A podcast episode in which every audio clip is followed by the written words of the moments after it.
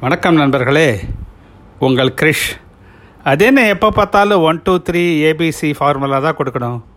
உங்களுக்காக ஒரு PQRST formula எம்பத்திக் லிசனிங்கில் மறக்காமல் கேளுங்க. நான் ஐபிஎம்மில் வேலை செய்யும்போது listening is to solve the problem of the கஸ்டமர்னு சொல்லுவாங்க. அதே மாதிரி உங்கள் ப்ராப்ளம் சால்வ் ஆகிறதுக்காக தான் பேசியிருக்கேன். நன்றி வணக்கம்.